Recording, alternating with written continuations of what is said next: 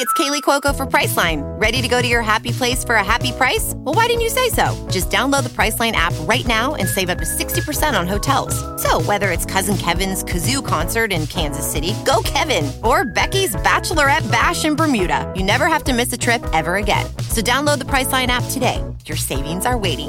Go to your happy place for a happy price. Go to your happy price, Priceline. ITL Fantasy Podcast Network presents In a World of Football podcasts that sounds like this Welcome into our podcast on Suck Talk Radio. and talk like this Wah, wah, wah, wah, wah, wah. Don't draft the running back. Wah, wah. because they're not So much fun. Bogman, let's not overreact here. the In This League Fantasy Football Podcast. Featuring Bogman, I'm eating crow here. D. Gordon. Oh, f- you. Uh, God damn it. and the Welsh. No, no, no, we have other things to talk about. I wouldn't wear a yummy t-shirt in either. oh, boy, gotta get to my job. Playing on iTunes, Stitcher, SoundCloud, and TuneIn. Burn it to the ground! coming to your ears. Now, Welcome in, friendos, to the In This League Fantasy Football Podcast 2022 official episode. Not just draft talk, not just war room. It is Bogman and the Welsh. We are both here for you for this episode, which is just titled NFL Draft. That is right. Today on the episode, I've got a leading NFL draft expert in this league, Scott Bogman, on the podcast, uh, purveyor of fantasy pros, apparently, all over the fantasy pros. And we are going to be going through all the latest leading up to the NFL draft. We have Bogman's top 12 fantasy options via the NFL draft. We are going to be taking a final look at some of the mock drafts leading up until the day, which is in uh, a day or two here. And we'll go through some of the news and notes and the rumors, you know, like a certain player that's dead to me now. And we will do all of that on this NFL draft episode, which is brought to you by inthisleague.com, which is our Patreon. Sign up today. Bogman's big NFL draft sheet should be posted probably by the time you guys are listening to this, if we're being honest. The big NFL draft sheet, which has got lots of cool stuff. Also, if you would like to hang out with Bogman for three days of NFL draft coverage, Ah! You've got to be a part of our Patreon, inthisleague.com. Bogman will be uh, live broadcasting the majority of the first two days, and then the third day gets a little bit wonky. It's hard, you know. Probably y'all gotta through the fifth. y'all got to be hanging out for Bogman to stick around in the sixth round. Or Yeah, something like yeah. That. So probably through the fifth round. But either way, it's gonna have to be a lot of running backs still on the board for me to stay through the sixth and seventh. So. and a lot of people streaming with you. But either way, Yeah. you come and check out. It's one of those awesome perks we're giving this month where it's three hours of live stream. You can ask Bogman questions. You can interact with the community. You get Bogman's live takes. There'll be special guests. I will probably be jumping on for a period of time. No reason to come on in the first round unless the uh, 49ers do. Mm, there what might be. rumored, which might be rumored, which we'll talk about. So, in thisleague.com, Patreon, sign up today. Five bucks will get you that live stream and some of our sheets. And if you want to go a little bit more, you can get in the GroupMe rooms. Do it today, friends, in thisleague.com on the Patreon. You are directly supporting us when you do it. You're directly supporting all of that work, which we really appreciate. Oh, hi, Bogman. Uh, I mean, Howdy. Mr. Fantasy Pros, Mr. Fa- all over Fantasy Pros, doing the Dynasty Pod over there, doing mock drafts, which is one thing we're actually going to take a look at a little bit later. We've got three mock drafts we pulled up.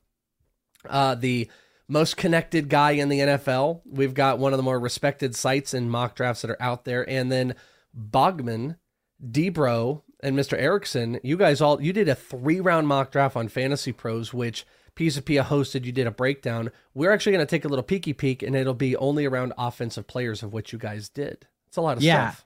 Yeah, exactly. And it was it was uh more of a collaboration mock draft that than uh anything. We took like, you know, a separate day beforehand and kind of talked over these picks. So it's a good one. Um no trades in that one. Um just I mean trades are so unbelievably hard to predict. Yeah. Uh for and especially this this year the draft is the wild wild west of Do you think it's the wildest one we've seen? it's the crazy. I think it is going to be the craziest one we, we might ever see because from there an is just- unknown perspective. from an unknown perspective. Okay, Yes. okay. Uh, there's also like you know we're going to get into a little bit of news. Not a lot of like first round ranked players in this draft too. Yeah. A lot of teams are kind of they want to trade picks this year for picks next year because they think the class is going to be better next year. There's still some very, very good players in this class, of course, but um, there's just no consensus. Like, no position is even like the number one pick.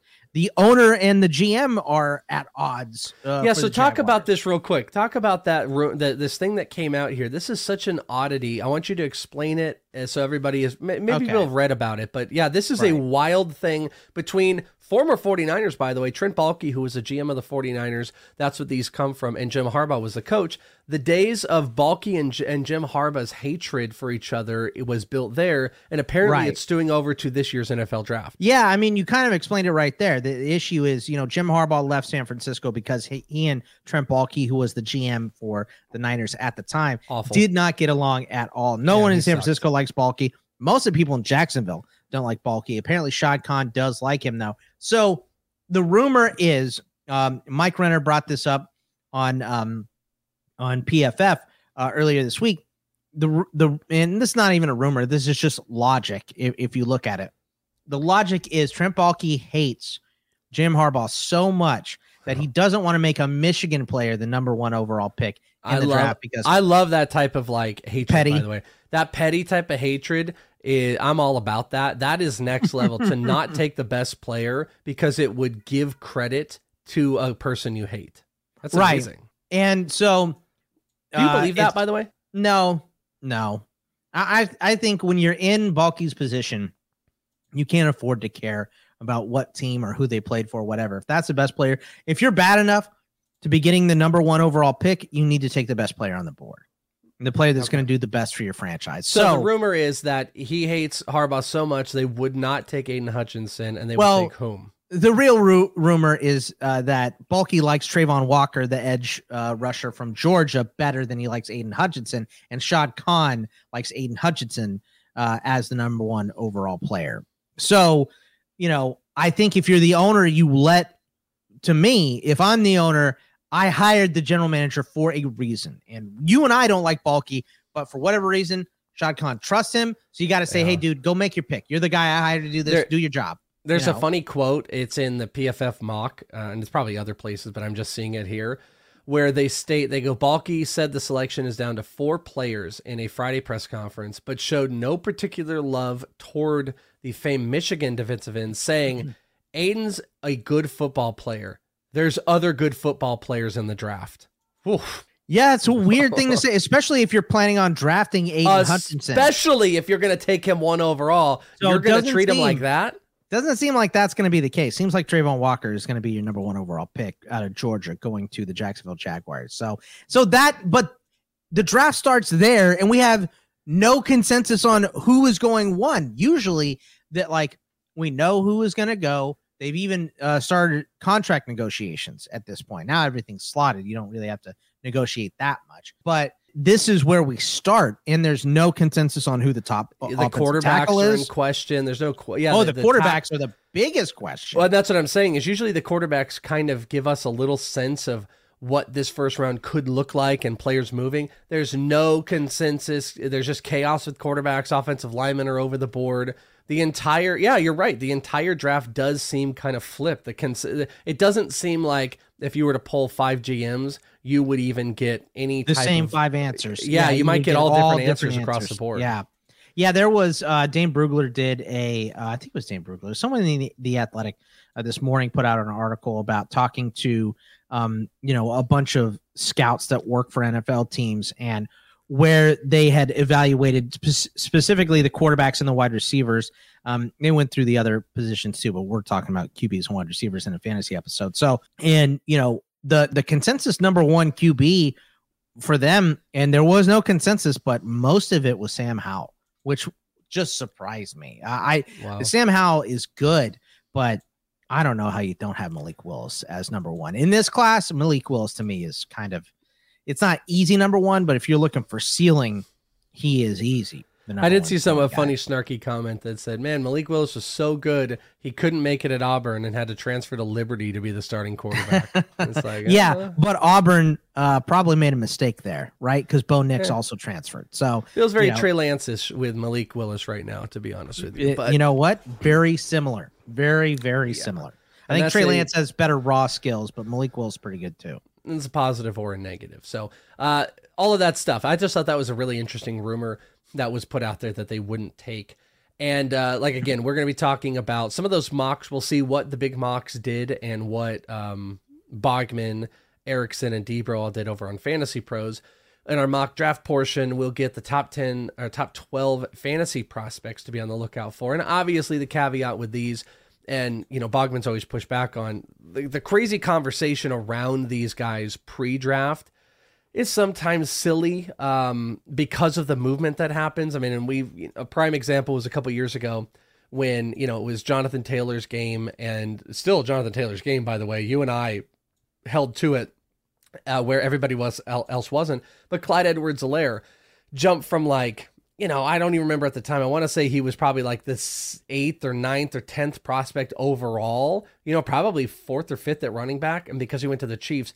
Guy vaulted up to like number one or two on everybody's board because of what happens. That's the type of volatility that happens with these drafts, and we're probably not going to see too much different here. You know, like It because is. Because the be- running backs and wideouts there's an open field because they don't go high they could almost go to anybody and and everybody's Right. running multi systems that it is almost impossible to project especially running backs. You know wide receivers a little bit easier. Running backs are really tough to project and they're the wild cards that can jump from being the 10th option to you know the number one option. And and the reason the running backs are so unbelievably hard to predict in this season specifically, in this class specifically, is because the value of running backs is plummeting in the NFL. We've seen like the last seven years or whatever, the last seven Super Bowl champs have the, their running backs either been on their rookie contract or making less than a million dollars a year. Like that is the the level of care that the NFL gives towards running backs anymore. So we might not see one i- in drafted in the first round. I think we will. Uh, I think we'll see one go in the first round. We'll get to that in a little bit. Um, And tight ends. amazing names I want to point out and why and running backs that are later amazing college names to see how they translate. Yeah. like Spiller and Cooks. I mean, there are some big names that are sitting out there that, given the right situation, guys that could go in the second or third round that could become not only top five fantasy options but become like legit running back options. Yeah, you in the have- NFL. You have your two good backs in Breece Hall and Kenneth Walker in this class. Those are the two like upper tier. Kind of doesn't matter where they go. They're going to be valued fairly high. Then you have pretty much everybody else in a role. They're going to get a role somewhere. Some of these guys are going to be uh, able to earn a three down role, I think. Uh, but some of these guys are just gonna have a permanent passing down role or a one-two role or a goal line back. Like there's a lot of those guys. Tight end very similar. Wide receivers different. We're gonna see five wideouts go in the first round at least. At least. I think we're gonna get more than that potentially uh, because there is so much skill in this wide receiver class. Uh, but yeah, there's there's just football's so volatile Yeah. and this this this year's draft is so volatile volatile because there is just no consensus on anything even everyone agrees the top five wide receivers are great but no one can put them in a this is this is the number one guy that we like yeah. if I have to lean towards someone, Jameson Williams. Jameson Williams uh, is going to end up being my number one. Treylon Burks has been my number one, like for uh, you know, most of the offseason. I, I have those two kind of in their own tier, and then the next three guys after that group. But um, yeah, man, it, it is it's wild, wild why- west time all over the place. And that's why even destination can play a role. If where Jameson Williams goes compared to where Treylon Burks goes, it could open up a whole nother ball game. I mean, Yeah. at the end of the day, wideouts are interesting in that like even regardless of destination, the top guys, they just kind of shine. They're less dependent on situation than other positions. Tight end is Yeah. real big. Running back is Running back is the Uh, norm. but but I mean, wide receiver, you're still attached to the quarterback that throws you the ball, the system that they use, plus the depth chart. So Yeah. it, there's still a lot there. Well, uh, my 49ers could be a team that's drafting a first round uh, a first round wide receiver. How does number somebody else. 20 overall sound to you? Do you I think like number that? 10 sounds a little bit better. Um, Mm. Scumbag Debo Samuel, dead to me. Absolute dead. Uh, scumbag Samuel. I'm over him. He used to be my favorite player. He's dead to me in every right. Hope he gets traded. And he wants to be traded. The show, though, is will he be traded? Are the 49ers going to bend? Uh, he doesn't, I mean, he's tweeted multiple times nonsense in every other direction. We still don't know. Is it money? Is it usage? I- does he hate uh, Shanahan? Does is there a Baalke type player there? We don't know what it is because he won't say anything. He just wants out. So good riddance. Get out at him. And the number one rumor going out right now, and I would love this. uh, this is what I want from a Debo Samuel trade. I want him to go and just die a football death, if you will, with a horrid team. That's what I want. I want him to live in a horrible place where he gets four wins a year, is never successful. I wish all the worst things on him. And the Jets are apparently the number one rumor as they are, quote, all in on him. This is coming from multiple sources. Uh, Niner Nation is one of them, saying that the Jets are all in and they are potentially looking at the number 10 overall pick in a trade for him. There was a rumor, uh, Schefter had said the Jets had offered the 35th, 38th, and the third round 69th in a Tyreek Hill potential trade that did not go down.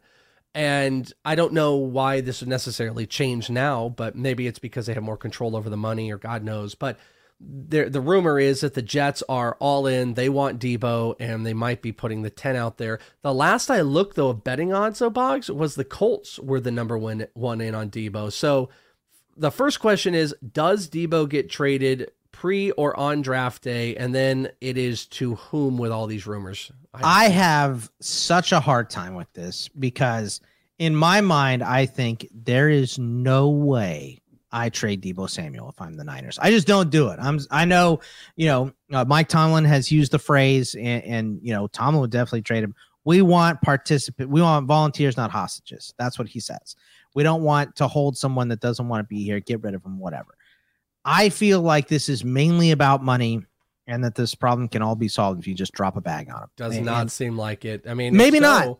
He would shut up. He would shut up more, and it would mm. just be quiet and say, "I, I want to get paid, and I deserve to get paid." Blah blah. It, this seems So- way beyond. He's like trashing the Niners. Right. So if it isn't, then you have to trade him. So I- I'll say I was leaning no last week. We talked about it on the radio show.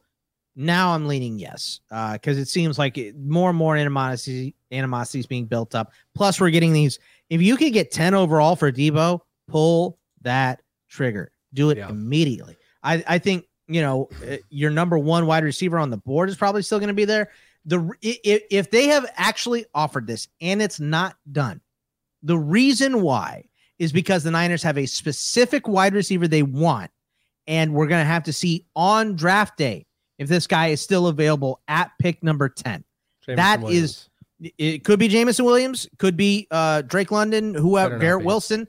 Uh, well, they're all good. I, I think if if you're the Niners and you can get ten overall, you got to do that trade. You, You, got to so? it. You don't think it should be more? You don't think they should be like first and a third for Debo? I mean, Debo I is just you you might get you might get another pick, but just think of you know the the team is going to have to first of all you're giving up a top ten pick if you're the Jets. You give giving up and you're Oh, going to have to drop a bag on him. You're going to have Oh, to pay him it. a ton of money. oh, so you're giving up to die. you, you're Love it. giving up a, a, a high top 10 pick plus you're going to have to spend a bunch of money more than you would on that rookie contract so i think i think that's about fair everyone's What saying well you have to hold out for the you know for the you know what the chiefs got for Tyreek Hill. i don't think you're going to get to first and i understand that that's what teams want but you know if you can get away with a first and a third or whatever then that's what i'm doing but i i would do it straight up for the 10 pick So Uh, the- just real quick with the Jets, I'm going to give you odds here. What would his fan? What would Debo's fantasy value turn into if he were a New York Jet? It would be tough. It would definitely be lower. You know, It would lower because him. Zach because Zach Wilson. I still like Zach Wilson. I'm still in on him, but you know this they is will it. not use him. This is the other thing. I mean to jump in, but like from what we are gathering, right. he will not be used as a running back. He wants Right. to go somewhere. He so this is only wide receiver Debo only. Who He led the- loses think he value led, the, led the NFL in drops. By the way, just want to point that out. Led the NFL in drops. Loser, uh, but he's the best in yards after catch. But he goes. Christian Watson's Jets. about to lead the league in drops, so don't don't even worry about that. All right, so No. but so where like I don't even know where you had him before. Let's say you had him at wide receiver five. Where do you think? yeah, he, he he's got to go down, dude. Uh, what is he? Let's look at Fantasy Pros ECR real quick to just to see where he is right now. I think he's going to be around six or seven. Um, so I mean, just flat out as uh, you know, a guy that's going to lose a lot of his touches, he's going to have to go down. Right now, currently he's sitting at five. Five. at five. Well, that's. PPR. That's standard. And PPR, he is seven. seven. All right, so Above now that he's not Kupp, being Hold on. Kupp. Jefferson, Chase, and Adams are tier one. Tier two is Diggs, AJ Brown, him, Lamb, and Hill. And by the way, the Jets have also been rumored to be in on AJ Brown, so that that's another kind of wrench to throw in here because AJ Brown not causing as much noise as Debo, but still in there. So I think if even if he stays on the Niners, they're not going to use him as much as a running back, so he's probably got to go at least below Lamb and Hill, right? I don't know if I would put him behind Keenan Allen. That's a maybe. Um, I wouldn't put him behind Mike Evans. Well, maybe you could put him behind Mike Evans. PPR is a little tougher. Man, if Hill wasn't in Miami, I'd put him behind Waddle, but Waddle takes a hit. right, right. Obviously. Yeah. So, uh, yeah, he probably goes, I think the lowest he could go is 12. So he's still a wide receiver one, but not the wide receiver one that, that we're, you, you know, that we came accustomed to seeing last season. So the odds, um, this was an article on NBC Sports, I think. Oh, when were you article? Were you today? This is yeah, within the last couple hours. Uh, PointsBet has odds out there for you. The number one is the New York Jets paying plus three hundred. The Packers, Saints, and Eagles are the next, all at four hundred. Colts at five, Chiefs at six, Patriots at eight, Falcons one thousand, Browns twelve hundred, and then Bears and Cowboys at sixteen hundred. So destination, where do you think he goes? If I had to guess right now, I would say, I would say New York. Oh, it makes me so happy. I mean, but uh, I don't understand why the Colts are so high. They, they they don't have um they don't have a first round pick. They have a second and a third. So you're going to be trading for next year's class and not getting a wide receiver back this year uh, of his level. I mean, you know, you, you could still draft wide receiver, but you don't have a first round pick either. You pick first in the second round because of that Trey Lance deal from last Niner- season. So You know what? Niners, at the end of the day, they may not even look for a first rounder. They may look for an extra second and a first next year and a player. You know, if they can get another Yeah. second rounder, they can pick up a great wideout in the second round. If they can get a first next year, that's better, there- better talent. remind me, were there Michael Pittman rumors uh, to the Niners uh, pre draft? Do you remember Oh, it I all? don't. I don't remember. I don't remember any Michael Pitt. I mean, because for me, it would have to be like Pittman in a first. That that that's what. yeah, you're but I think the Niners would entertain it if it was like a second, a first next year, and then like a player. okay. You know, like something that maybe a cornerback or something, because I think you can you can fill that Debo void in the second round. The problem is, is they have a super late second round. Trade So back for DeForest Buckner. That'd be hilarious. I feel like, uh, unfortunately, I feel like another one of these teams is going to jump in. Um, Eagles wouldn't be bad, you know, if the if the Jets decide they want to take you know a different position or a different wide receiver at ten, and you know, or the Niners are asking for too much, asking for the ten plus more, and they don't want to do more than that. The Eagles have two picks in the first round, which you know easily one of those could be flipped. You know, the Packers have two picks in the first round now after trading Davante Adams, so uh, they could easily trade one. So I there feel are like the- many I feel like landing the spots. Packers.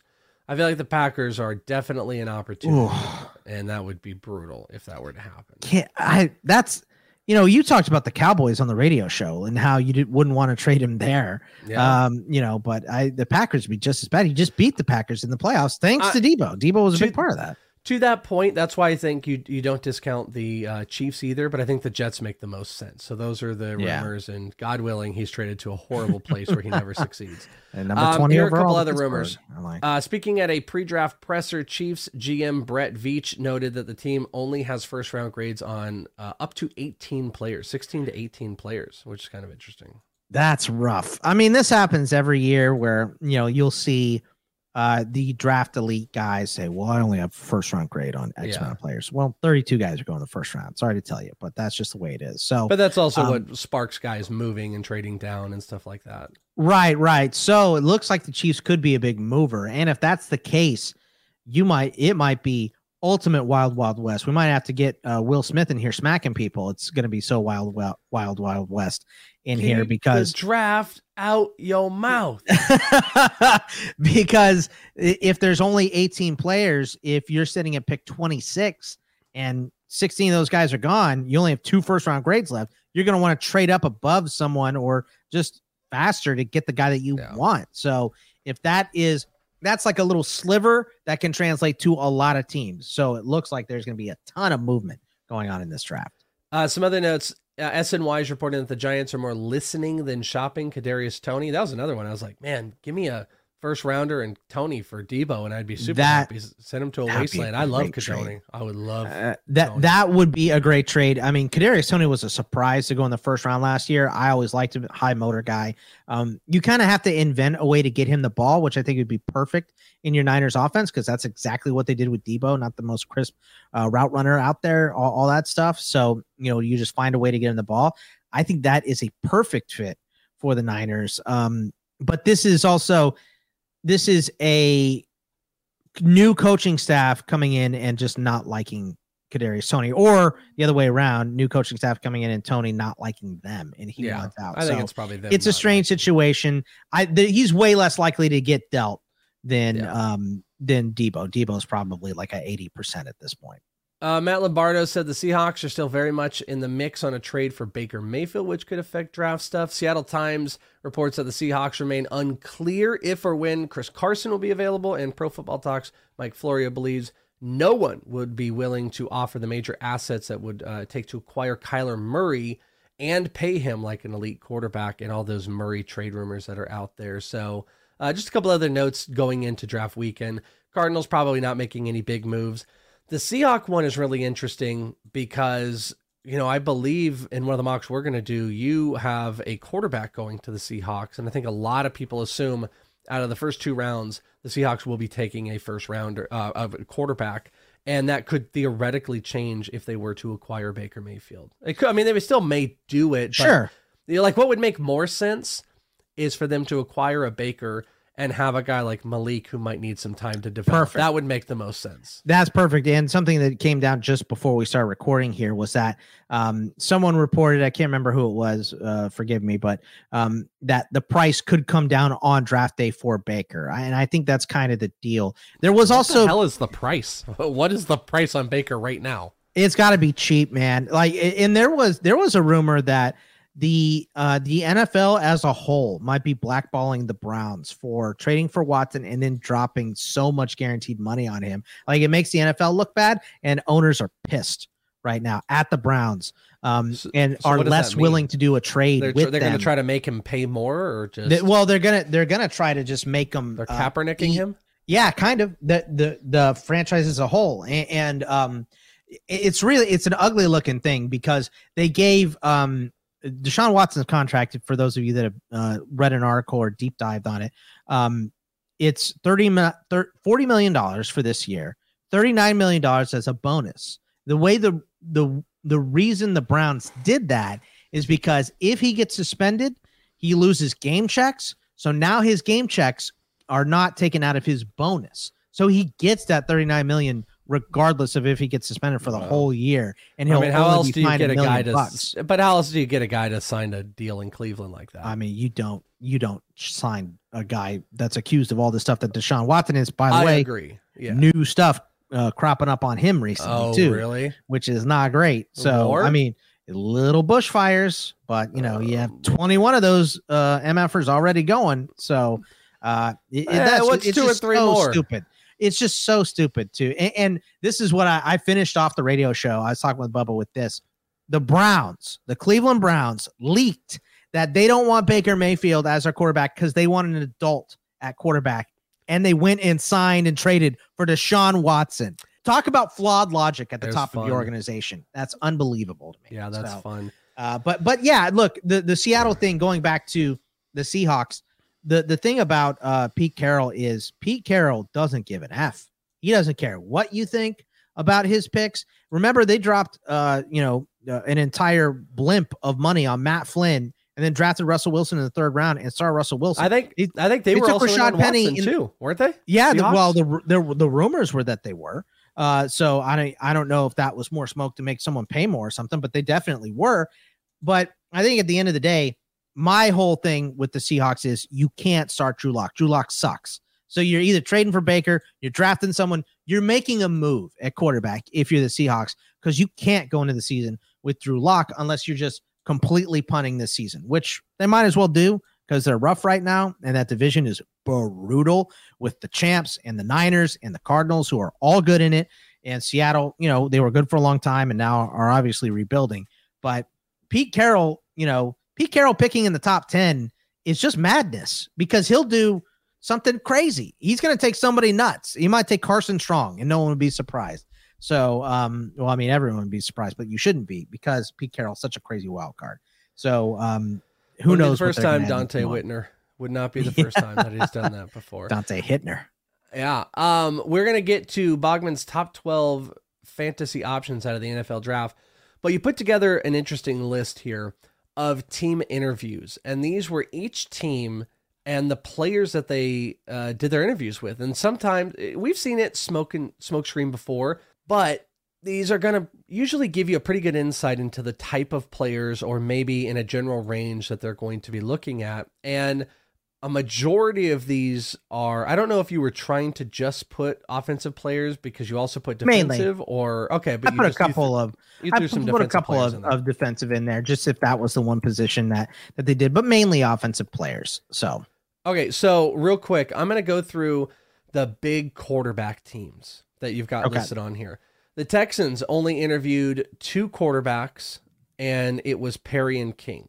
Which is The- strange. Like the, the the reason I pointed that out is because if you thought that oh maybe the Texans in the second round would take a QB, they're not, man. Davis Mills is their guy. So they're pushing the chips in with him. They're going to see how it goes, and if he doesn't work out, They're going to draft maybe next themselves year, another Davis Mills. Well, D'Eriq. King, D'Eriq King ain't a quarterback. So he's one of those, you know, few guys play quarterback all throughout his collegiate career. He's just, he's five eight, dude. He's not big enough to play quarterback. He can't do it. And he's a like a legit five eight, not a Kyler Murray five eight, who's actually like five eleven. Uh, he's five eight. He's not going to end up playing quarterback. So EJ Perry is really the only QB they interviewed. Uh, you know, in their that got publicized um in, in their top thirty or whatever. So The Panthers interviewed all five of the quarterbacks twice, Willis and Pickett three times, and then you noted only five defensive players, only one pick uh, in the first three rounds, five uh, day three picks they've got. So all five quarterbacks twice, Willis and Pickett three times. Uh, Carolina is going to be drafting a quarterback. Right. That's what I think too. The interesting thing here is Carolina picks six, right? So, uh, but then what I just mentioned there in that sheet is that yes, they pick six, but then they don't have another pick until 137 in the fourth round. And the only reason they have that pick is because Houston traded it to them last year in that Nico Collins deal to move up to get Nico. So I think if quarterbacks start to slip or if there's one that might be a little bit later, I think the Panthers are a prime team to trade back to get more picks in this draft. So if they like pick it, I don't think you have to take him at six. Maybe you do, but I trade back if I'm them. And then um, I acquire a couple picks in day two, and then you know take Pickett or Willis or whoever it is that that ends up falling to them. But Sam Darnold is not working. They try to all go all the way back to Cam Newton. It is a mess. So they got to take a QB in my opinion. Uh, Atlanta, the Broncos, and the Commanders. I'm gonna have to get used to that. Yeah. They uh, they all interviewed quarterbacks. Atlanta five, Broncos and Commanders six quarterbacks. The Commanders also interviewed six running backs, five wideouts, and the Broncos interviewed five running backs as well. So Broncos and Commanders very offensive heavy. Atlanta five QBs they interviewed. All teams that are likely to be taking a look at quarterback. Maybe you say Atlanta, you know, probably number one. I mean, like, what's your strength here of the offensive players that Atlanta, the Broncos, and Commanders would be looking at? Well, I think the Commanders just they they have to they have to fix this offense, and that's uh, kind of the point of listing these guys. You know, uh, Willis they had twice, they had Pickett twice, they had Corral twice, they had Sam Howell on a private, Desmond Ridder on a on his pro day. So I think it's probably if they want one, it's between Willis, Pickett, and Corral. They're picking at number eight, so uh, Willis and Pickett could be gone uh, by by that scenario, but also like they just need offensive players, man. They, they uh, interviewed a ton of offensive linemen too. They need a lot of help on defense too. This is one of the worst rosters in the NFL. I think the smartest thing for the the Falcons would be to trade back and get more picks because the roster's so bad. You just have to add depth here, but also you got to have a QB. So if there's one they like, I think it's going to be out of that top three, picking uh, eight between Willis, Pickett, or Corral seems to be their third guy. You've also got the other four teams with quarterback visits. The Eagles, five of the QBs, they also had seven wideouts coming in. The Saints interviewed five quarterbacks, six running backs, seven wideouts. The Steelers interviewed seven quarterbacks four times. They had Cody Pickett. They had Howell three times, Willis Ridder, Corral Strong twice. Kenny And then the, uh, what did I say? Cody. I said Cody. I said former Washington uh, Washington 49ers, Cody Pickett, Kenny Pickett. And the Titans, they interviewed four quarterbacks, five wideouts, and 10 tight ends. So any I mean, that's ridiculous. I mean, I'd be curious at your Steeler take here. Saints need it, Steelers need it. They've got to invest, but when will they invest? Steelers would have to trade up to get Pickett.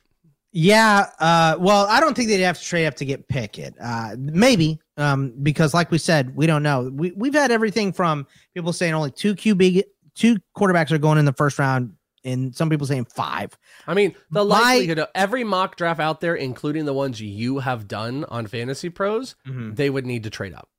Right. Yes. Pickett. A- And that's what I I think that people underestimate the desperation that teams have for quarterbacks. Like uh, Mike Florio saying that no team in the NFL would trade give up the assets for Kyler Murray and then pay him.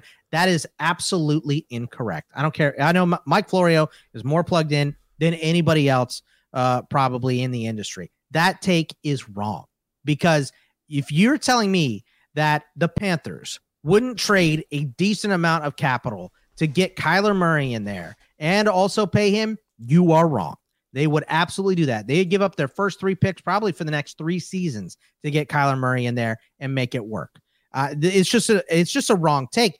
Teams get quarterback desperate. The Panthers are desperate. The Seahawks are desperate. If Mitchell Trubisky doesn't work out, Steelers going to be desperate for a QB. You saw what are the the the Browns just gave up a ton of picks and gave 240 million dollars to an accused rapist. That's how desperate they are for a quarterback. So you can't tell me that we're going to have only two QBs go in the first round. That take is wrong. There will be at least You think three, from a talent three to five. perspective, you think there's a from a talent perspective, it's worthwhile. I don't think, think- there's a first round quarterback uh, uh, in terms of a talent perspective. So you think it's here. there's enough desperation. but I think there's more than enough desperation for five QBs to go in the first round. I think at least three. We're getting three. It's it's Willis, it's Pickett, and a wild card. I don't know who that's going to be. I don't know if it's going to be Howell, Ridder, uh, or Corral, but it's going to be one of them. At least three. The interesting thing that comes in for that is that if you have enough teams like the Chiefs, let's say, that say there's only 18 players that are worth a first round pick. Well, you've got teams like Atlanta at 43. You've got Seattle at 40 and 41. I'm talking in the second round here. Yes, yes, yes. You've got a multitude uh Houston, even if they I'm not, I know they're not, but if they wanted to. And then even just a tiny bit down, you've got Washington at 47. Those are guys in the top 15 of the second round that if they want to make that move, you're going to have teams 20, probably 5 and down, maybe 22 and down that are going to look to move out. You think the Packers are truly going to want to pay two first round type of cash? No, usually not. They just want to capitalize where they can. Uh, do you think the Chiefs, if they only have 18 first rounders, they want to stick at 29 and 30? No. Right, So right. to your point, you might only have Pickett and Willis go in the top 15, but then you get around 25, you might see three quarterbacks go in that back end. Yeah. If teams, if, if teams like Atlanta and uh, Washington remember, and Detroit's Seattle didn't 32. take them.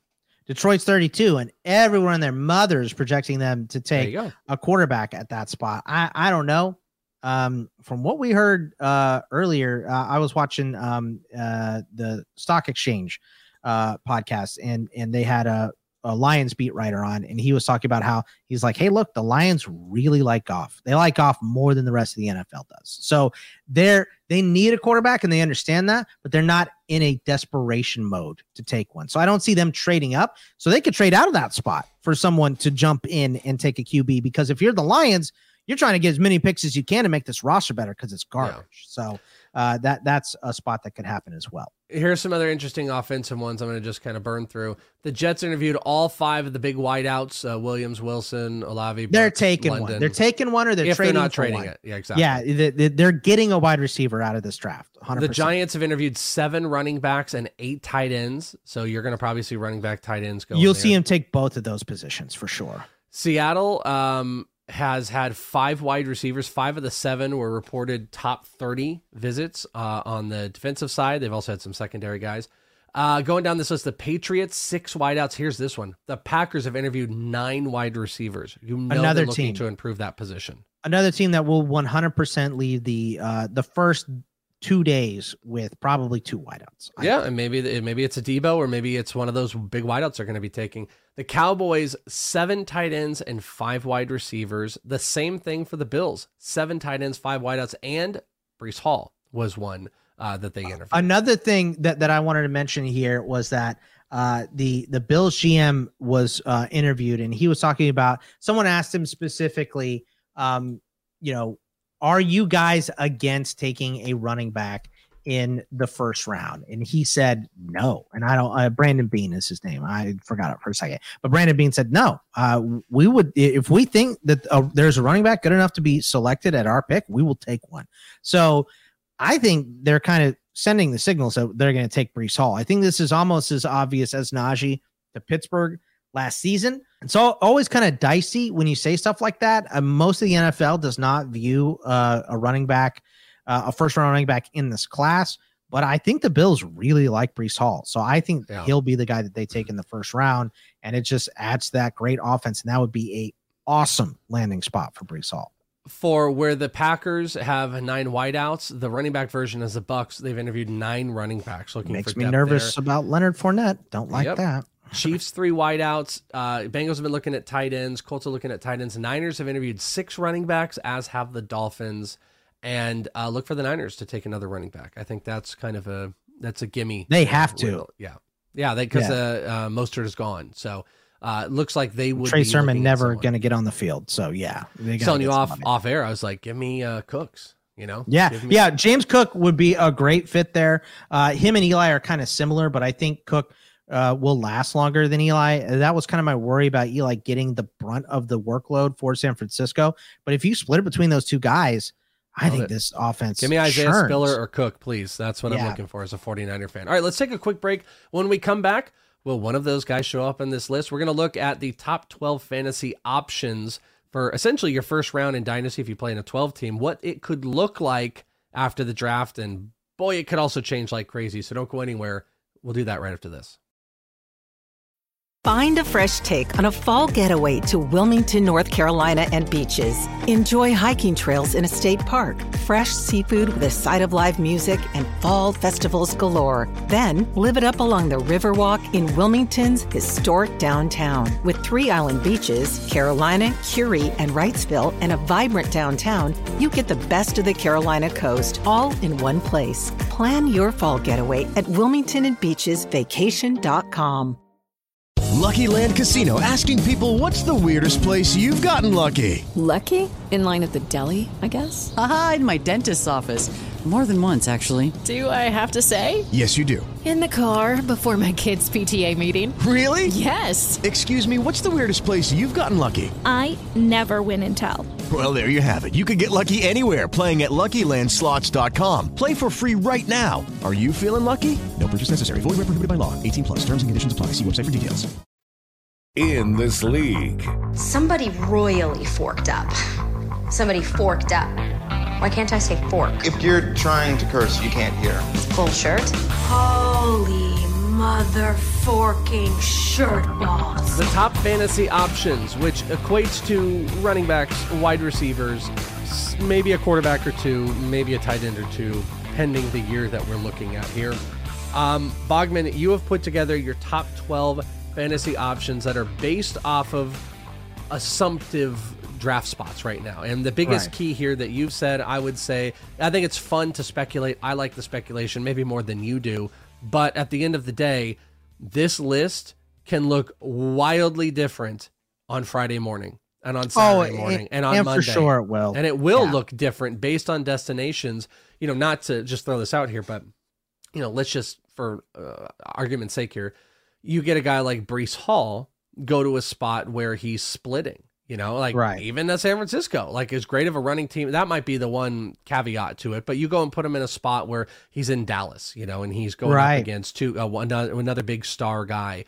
That can lower that can lower the cost. Or lower the value Tennessee's on in that range too. Like, you know, so anyone sitting behind Derrick Henry is rough, but they have to take the pressure off of Derrick Henry a little So, bit. They're going to draft a running back. Kenneth Walker, another example. Like one of those two guys' value could plummet based off if they're blocked. So Of course. these can change. Everyone shouldn't lose their minds about it. So Boggs, let's start with the number one fantasy option, the number one fantasy draft pick in first year player drafts for your football dynasties is whom?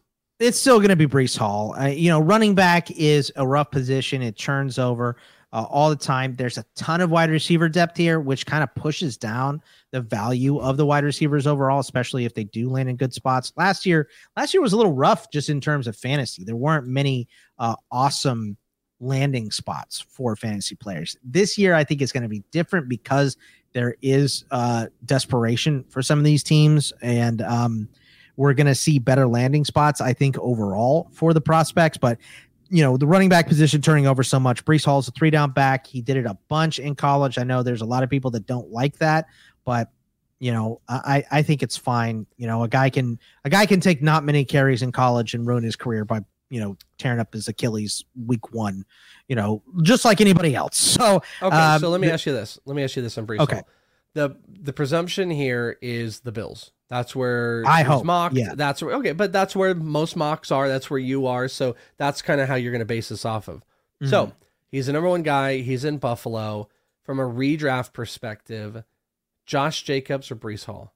Josh Jacobs, uh, I think still. Um, Josh Jacobs, I think is a ah, God. That's such a good one, dude. That's a very, very good one. That's Fantasy Um, Pros tier three. He's the 18th running back on PPR. Is uh, Josh Jacobs? So I just did. We just did a buy low episode with Jamie Eisenberg on Fantasy Pros, and Josh Jacobs was one of my buy lows because I think he's an RB one.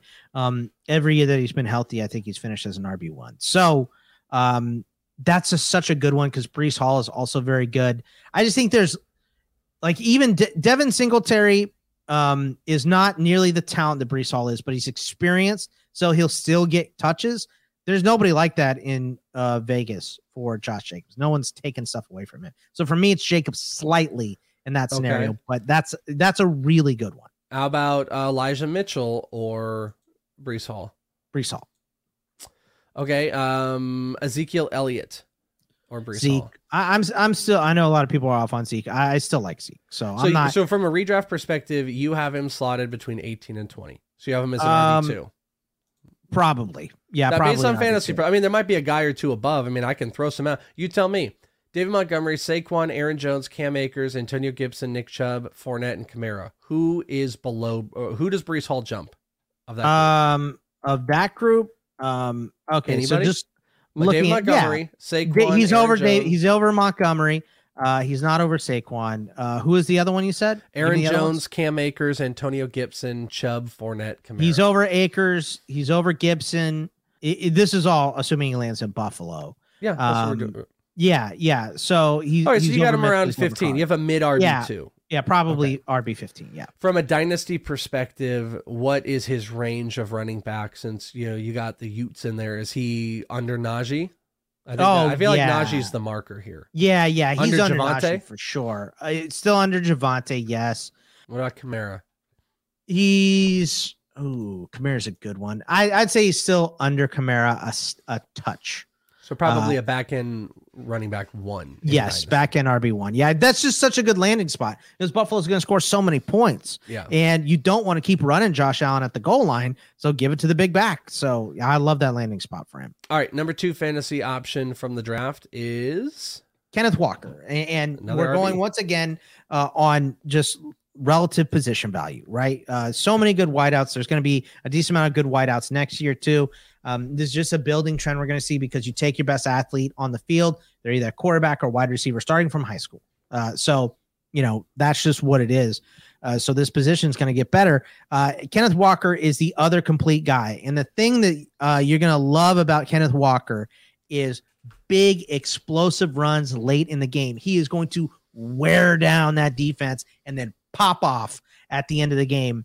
Um, the catching, Breece Hall is so much better of a receiver than Kenny Walker is right now that it has to go to Kenneth. Uh, it has to go to Breece Hall, in, in, in my opinion. But Kenneth Walker has that like he has that like Jonathan Taylor type of upside, not where he's going to be RB1, but that type of style where you're giving the ball to him 25 times a game and then he's just running down your throat at the end of the game.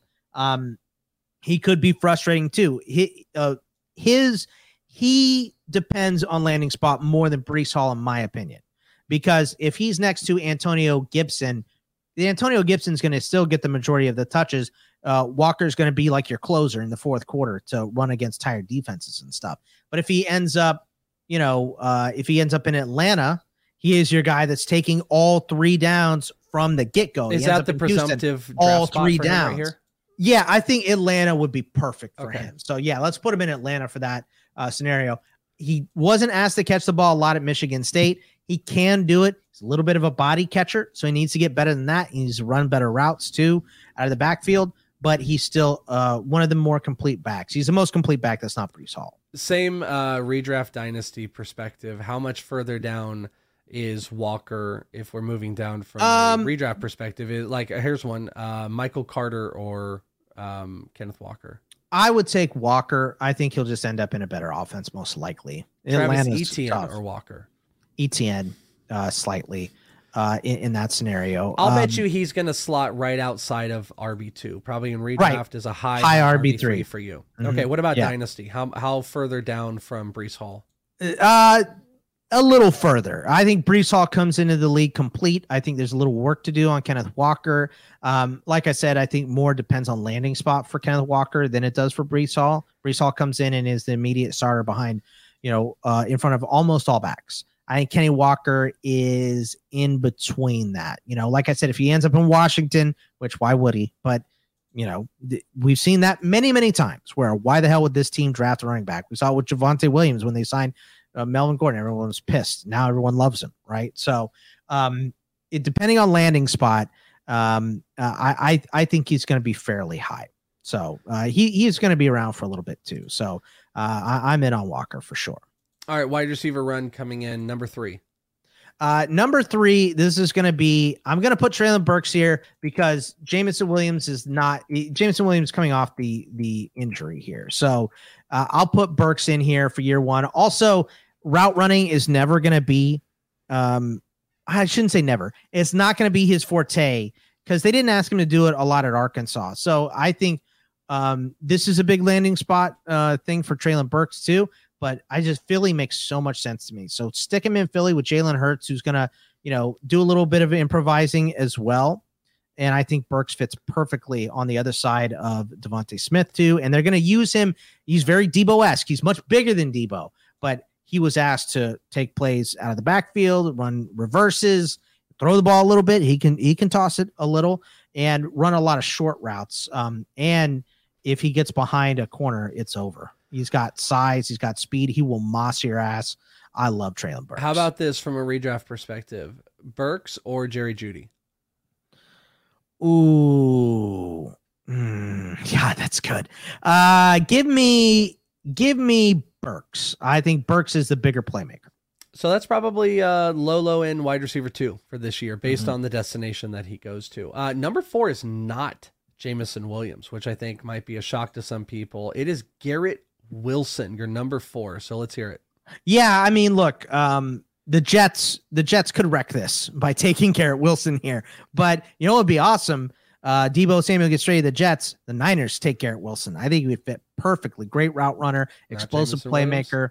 Um, uh, well, look, Jameson Williams would be great too. Jameson Williams coming off the injury. So Talk I think about have- this because you have him at five. So Garrett Wilson's at four, Jameson Williams is at five. What is the differentiating thing that Garrett Wilson jumps um, Jameson Williams? It's Jameson Williams coming off the injury. Uh, that that is what it is uh, for for me right here. We don't know is he gonna is he gonna recover in time? Is he gonna have a setback? Is something gonna happen? So you might miss part of a, a season, and even you know he's gonna probably miss rookie camp. Uh, we're hoping he's back for training camp. That's the hope for Jameson right now but you know he could miss a chunk of the season. So that's why I would put Jameson Williams here at three, even though he is my number one wide receiver on the board. You're probably not going to get him for a chunk of the season. So um, that is why Williams would be three. But uh, they're all, all the top five are great. All of them are great, and landing spot can completely shift this entire order. If Drake London lands in Kansas City, then Drake London is going to be at the top of the board, and he was he's my fifth here.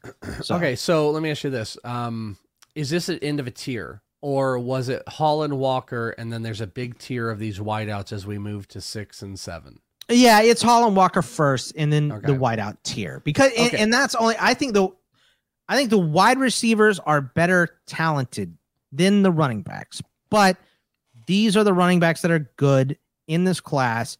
This and running back is a desperate position, a lot like we talked talked about for quarterbacks in the NFL. Running backs in fantasy leagues are the same deal teams are absolutely desperate for them. So they're they're gonna go higher. And you know, you put Brian Robinson in Atlanta, and now all of a sudden he's gonna go into the middle of the mix of uh, you know, wide receivers that we have that are way more talented than Brian Robinson. But you know, he's in the spot with the touches. So that's how it goes. All right, number six, Chris Olave. Uh, Chris Olave and Drake London, you can pu- put him in and here. That's number seven. Yeah, you can put him in here at the end of this wide receiver tier. Uh, both very, very good players. I just think that um, London, London has drawn concerns because of his. Uh, he doesn't have the ability to separate as well as the rest of this class.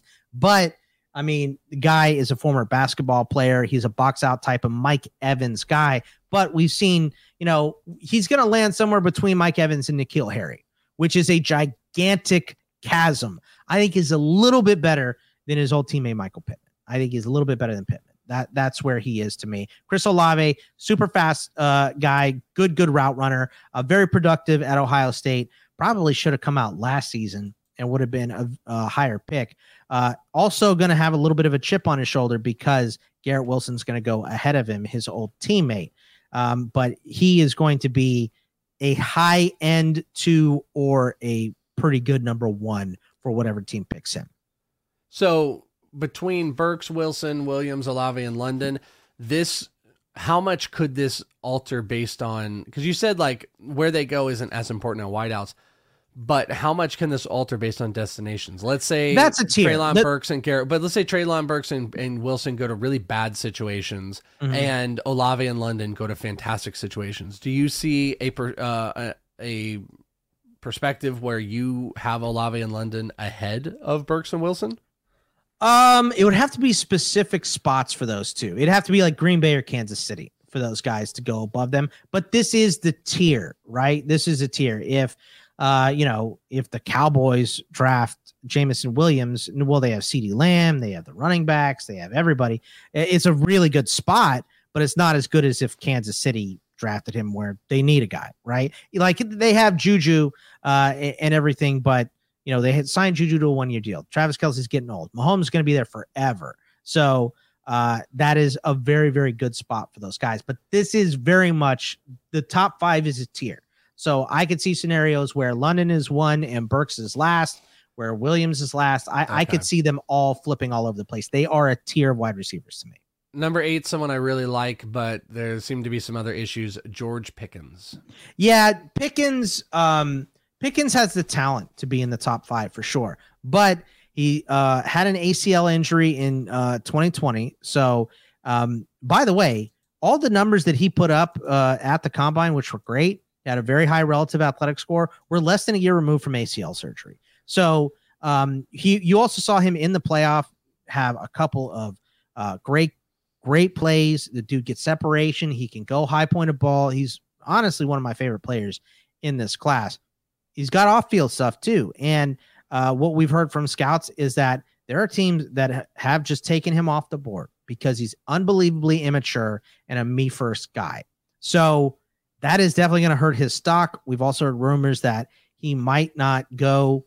Um, he might not go in the first 50 picks because of his off-field stuff um, which i don't think he's had he hasn't had like major legal problems or anything he's just kind of a, a dick you know there's no other way to really describe it he's just a me first selfish type of guy but what i'll say and this is just the marker for every player in the draft it takes one team to fall in love with this guy Yeah. one team so if he goes in the first round there will be no shock to me because he's a first round talent but he's like a seventh round attitude. So Yeah. probably a second or third round pick. Uh, nine and ten. Nine, you've got Trey McBride. Ten, you've got Jahan Dotson. Yeah. So nine, Trey McBride. I don't see how he doesn't go to Tennessee. We talked about it earlier. Tennessee interviewed 10 tight ends. So they're taking a tight end. They have a late first round pick. I, they could also trade out of that spot into the second round if they think Trey McBride is still going to be there. But McBride is kind of in a tier of his own. There's some people like Greg Dulcich from UCLA a lot as well. And they interviewed Dulcich as well. well obviously, they interviewed every goddamn tight end in this class. But um, I could see him easily in Tennessee, and that would really help, especially if they lose AJ Brown because uh, Ryan Tannehill took a step back. Julio Jones didn't work, so you need a receiving option that isn't a wide receiver. So I think Trey McBride uh, could help a lot here.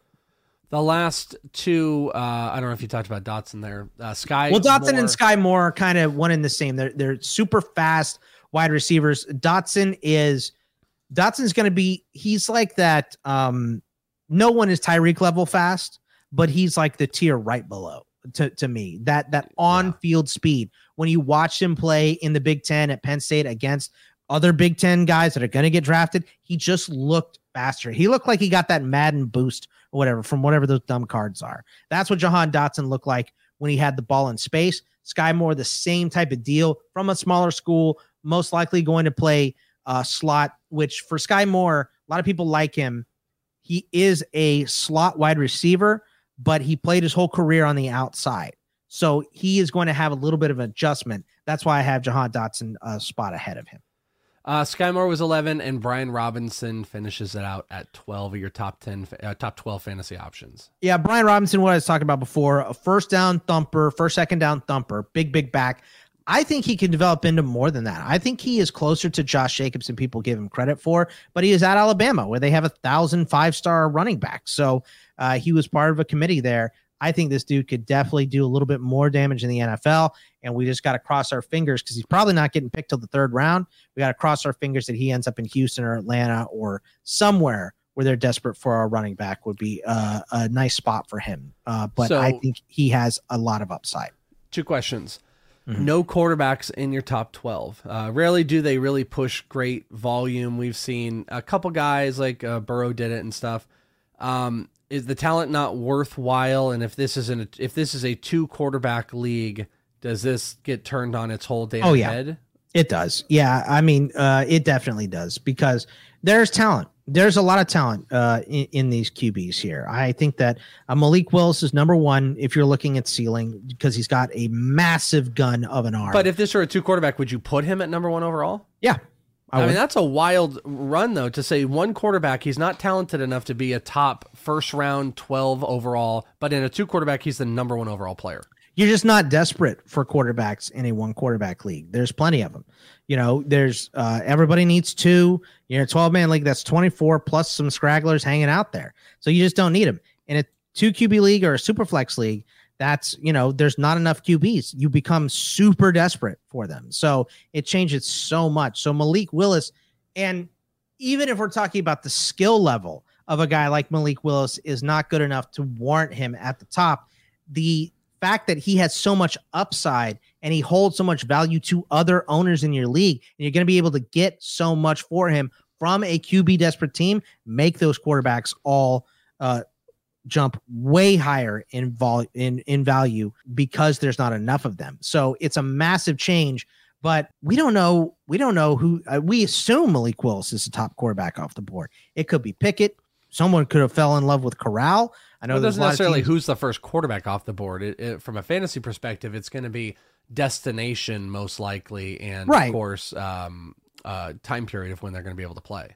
Right. In this class, I think there's enough good running backs and wide receivers to not want to take a QB. You could put one uh, like if if you're a QB team that you need one uh, because it's a deeper league, maybe let's just call it a 16 man league, and you don't have anyone, then yeah, I'd probably put Malik Willis right where Trey McBride is at nine, something like that. But I just uh, for someone that is okay, you have Kirk Cousins and you're okay with him. I'm not going to be taking Malik Willis because there's just not much more meat on the bone than there is. La- last question: Who, um, whom or who can take the biggest jump here that didn't make the first round? Like who? Like if there's a guy that you really wanted to put in the top twelve, that's great. Or Hmm. based on destination, who or whom are players that you think could rock it? Okay, so someone that I didn't put in this top 12. Well, it's kind of a two part question. If there was someone that was close to being on this, but you had to decide, ah, I'm going to go Brian Robinson over him, or it could be a guy or two, a running back, wide receiver, that where they get drafted would rocket them into the first round. okay. Um The second question is probably a Okay, well, one. you know what? And I left a guy off here. I should have put in Christian Watson should have been at 12. Uh Okay. o- over Brian Robinson. So Okay, Christian so that's Watson that question. Christian that- that's Watson, the Brian guy. Robinson. Chr- Christian Watson is the guy because if he lands at Kansas City, I mean, the guy, uh, unbelievable, uh, unbelievable combine, just great size and speed.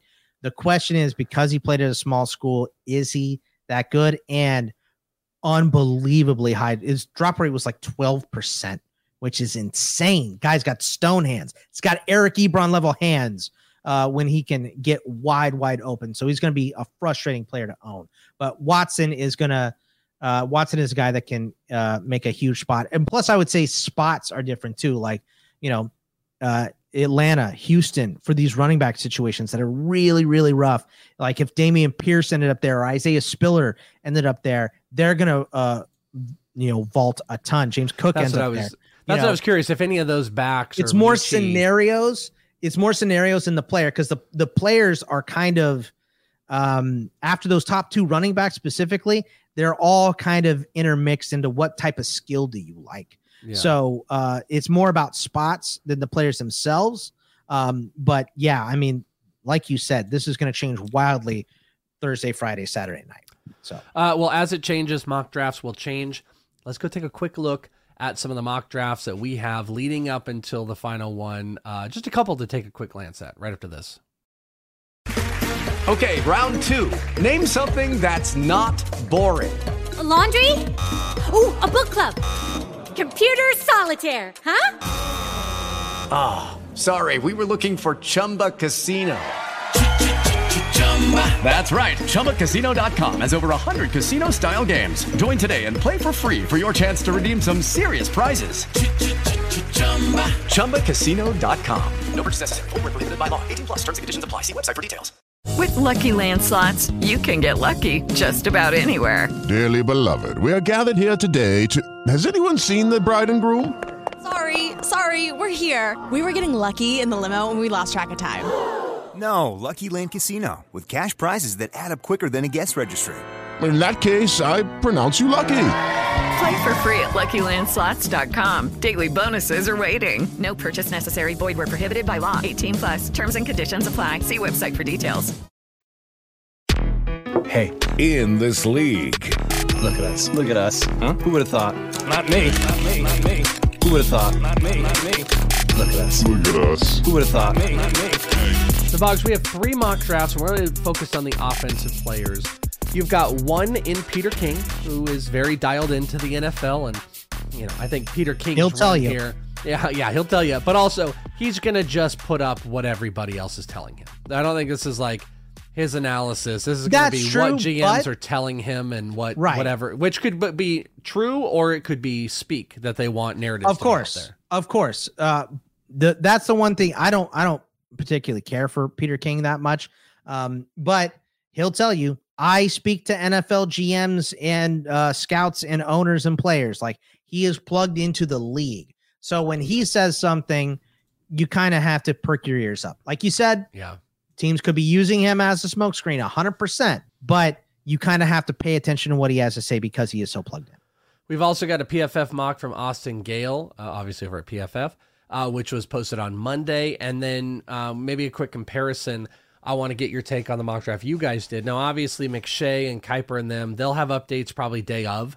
You know, they usually do like one day before or that morning they'll do one, and we're not doing it as of this morning. But you want to hear all the rumors, make sure you're part of inthisleague.com and you could do the live stream with Bogman, which I, I forgot to ask Boggs, how early, how much before the draft are you starting? Probably about 30 minutes before the draft. Okay. I'll jump in when they're doing all the red carpet, you know, interviewing all the moms with the players and, and all that good stuff. Which So is that'll be time for final rumors. Yeah, that's right. Final rumors. Uh, you know, we'll see a Laremy Tunsil uh, bong rip or something going on Yeah. uh, day of the draft. That stuff always happens. So All right, so the Peter King mock, uh, I do want to point out it starts off with Travon Walker, as you mentioned, number one. Uh, I want to take a look here. I think every single mock has Travon Walker going one. So that, regardless of that, becoming a little more consensus. Yeah. Yeah, that seems to be a little bit more consensus. Um, also of note, Kyle Hamilton going seven. I find interesting. The number one offensive player, offensive player taken in Peter King's mock is at eight by the Atlanta Falcons in Drake London. Boggs. Yeah, you know what's so interesting about this pick is that I think it's a better fit for Drake London to go here than uh, to some other teams because they have QB issues, and particularly Marcus Mariota or Baker Mayfield, whoever it would be, accuracy issues. And Drake London is that big type of wide receiver that can make a questionable throw accurate because he can body up a, a defensive back or a linebacker or whoever, get in front of him and make that catch. So, in terms of what the wide receiver can do versus what they have on the team, it almost seems like a perfect fit. Um, so this is an interesting pick by Peter King. I think it's well thought out.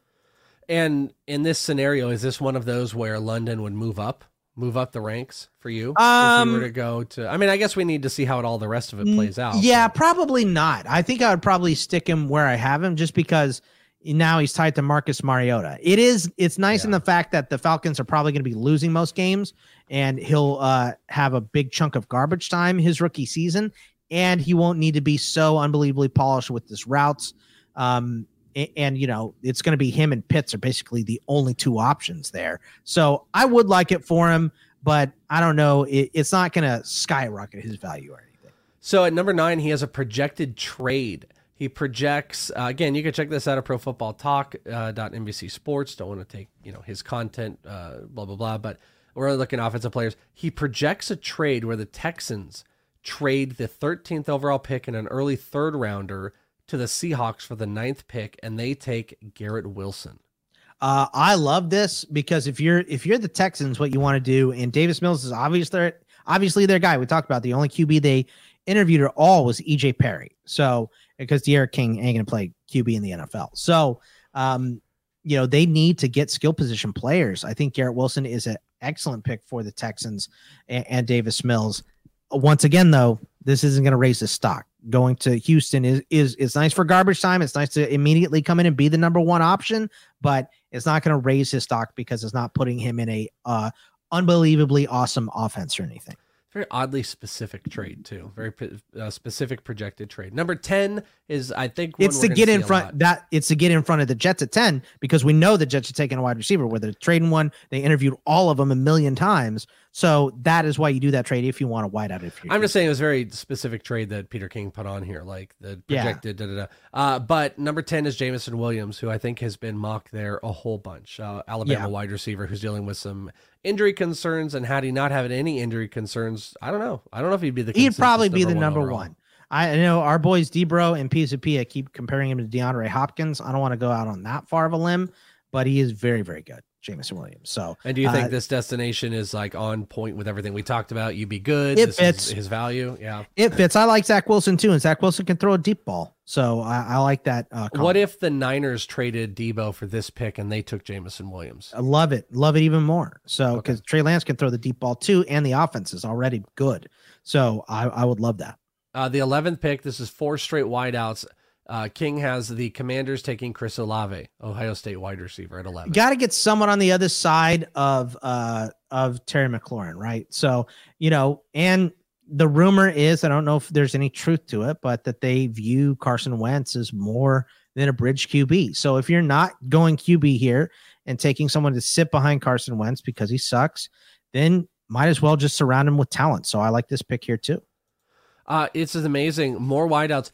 That trade King has with the Seahawks does not account to a quarterback. It has them taking Kayvon Thibodeaux, uh, edge rusher. So that didn't. That's wild that that didn't happen. We go down to pick 16 for another wideout. Treylon Burks, Arkansas wide receiver, going to the Saints at 16. Boggs.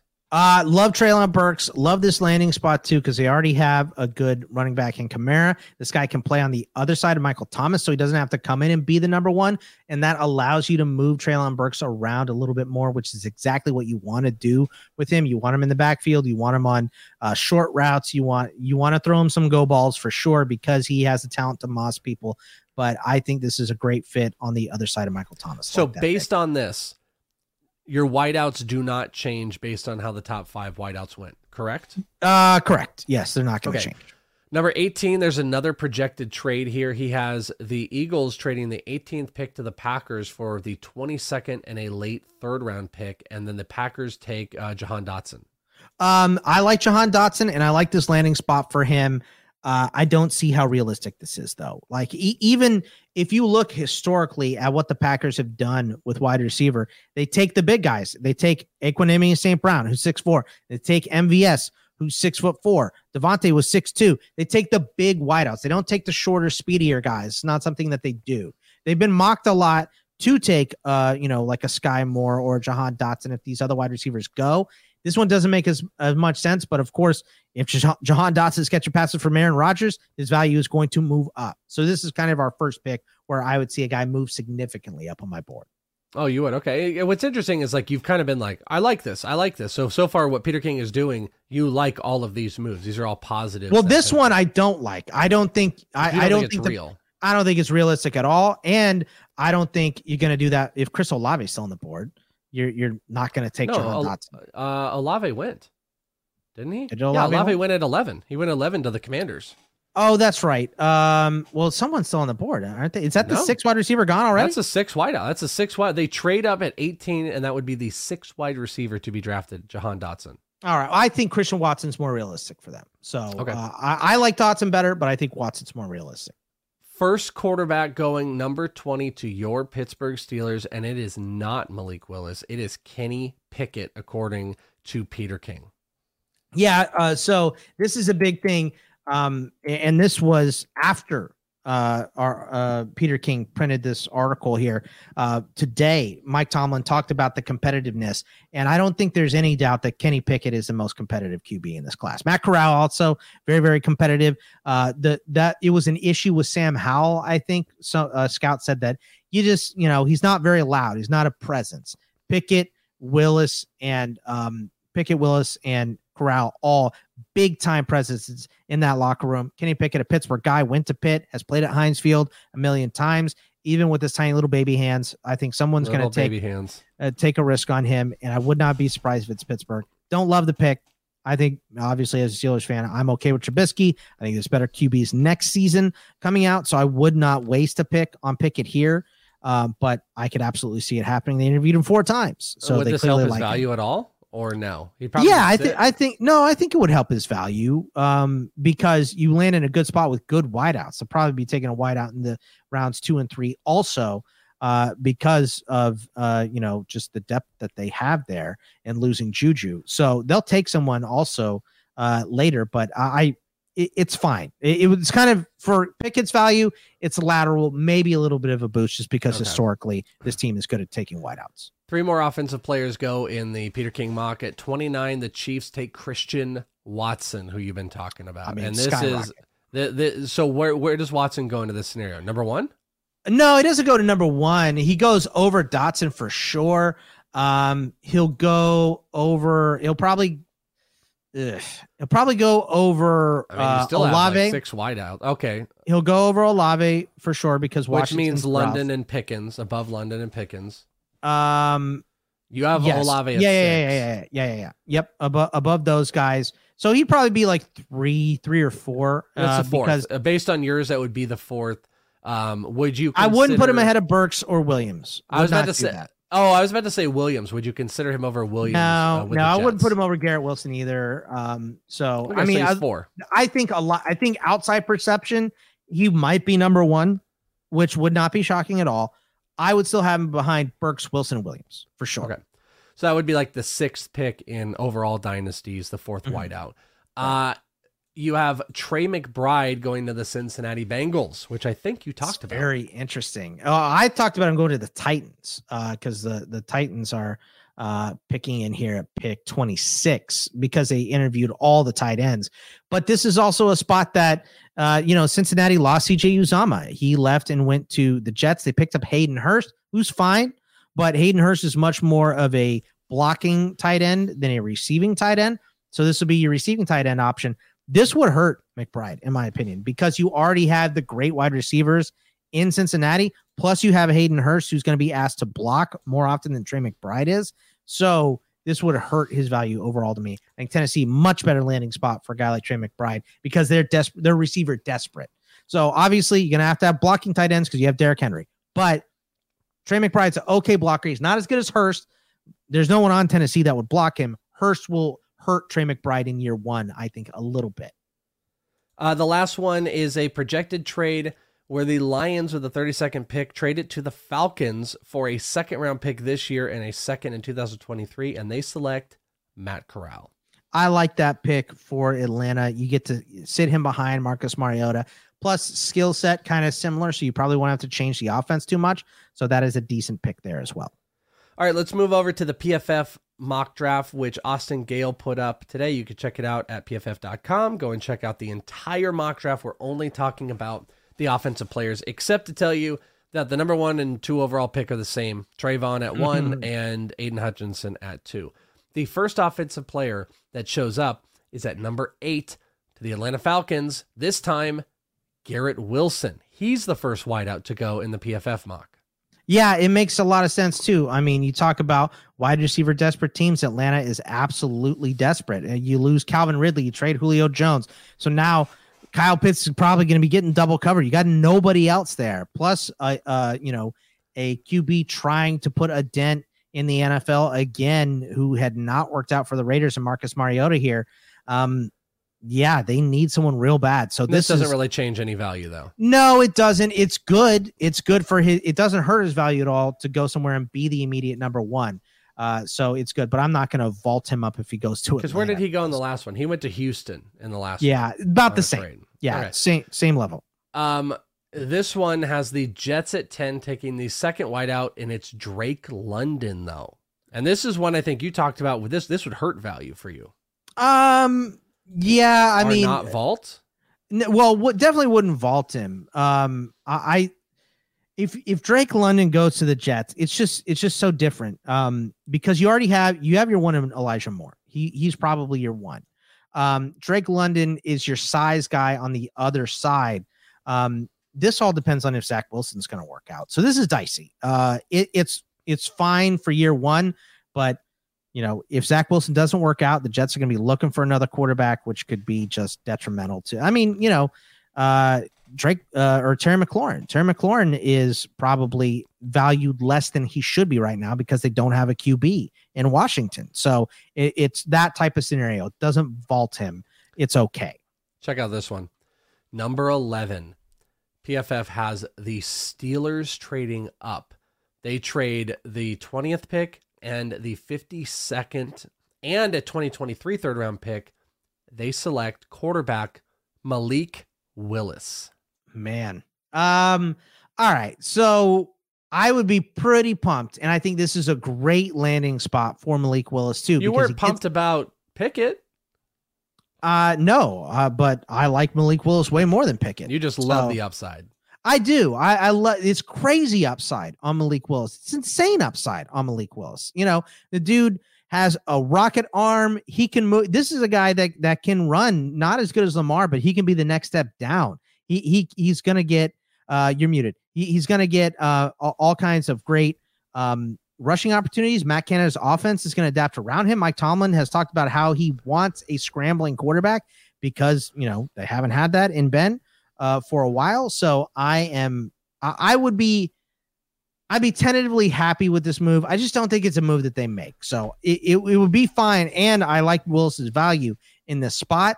I just don't see it happening. I think a piece of advice, a tentative move you should make.